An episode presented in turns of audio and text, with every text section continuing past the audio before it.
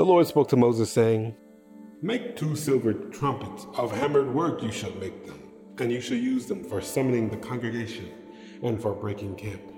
And when both are blown, all the congregation shall gather themselves to you at the entrance of the tent of meeting. But if they blow only one, then the chiefs, the heads of the tribes of Israel, shall gather themselves to you. When you blow an alarm, the camps that are on the east side shall set out.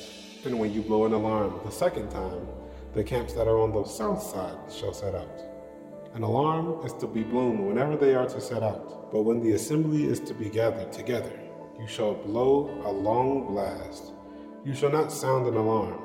And the sons of Aaron, the priests, shall blow the trumpets. The trumpet shall be to you for a perpetual statute throughout your generations. And when you go to war in your land against the adversary who oppresses you, then you shall sound an alarm with the trumpets, that you may be remembered before the Lord your God. And you shall be saved from your enemies on the day of your gladness also, and at your appointed feasts, and at the beginning of your months. You shall blow the trumpets over your burnt offerings and over the sacrifices of your peace offerings. They shall be a reminder of you before your God. I am the Lord your God.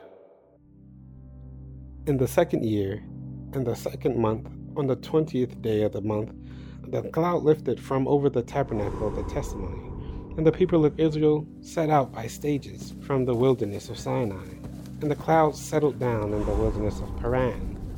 They set out for the first time, at the command of the Lord by Moses. The standard of the camp of the people of Judah set out first by their companies, and over their companies was Nahshon, the son of Amminadab, and over the company of the tribe of the people of Issachar was Nethanel, the son of Zuar and over the company of the tribe of the people of Zebulun was Eliab, the son of Helon.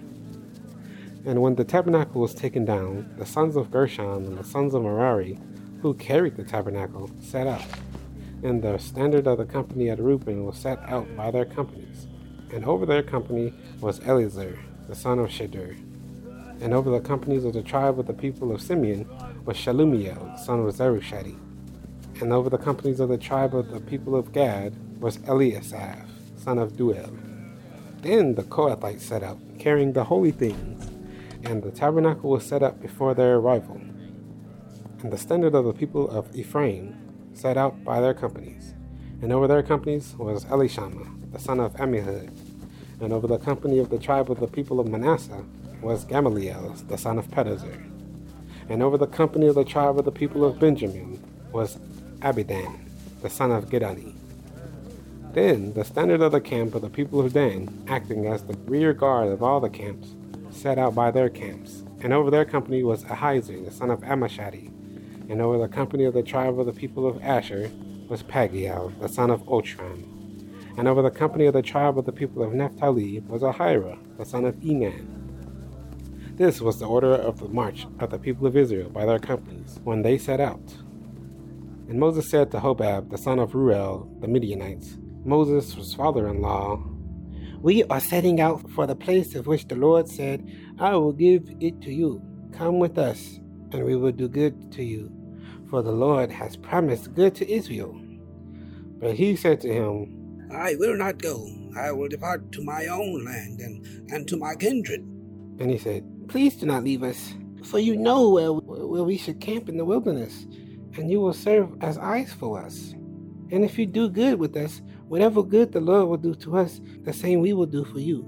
So they set out from the mount of the Lord three days' journey. And the ark of the covenant of the Lord went before them three days' journey, to seek out a resting place for them. And the cloud of the Lord was over them by day, whenever they set out from the camp.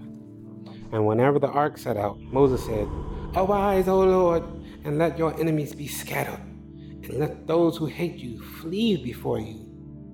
And when it rested, he said, Return, O Lord, to the ten thousand thousands of Israel,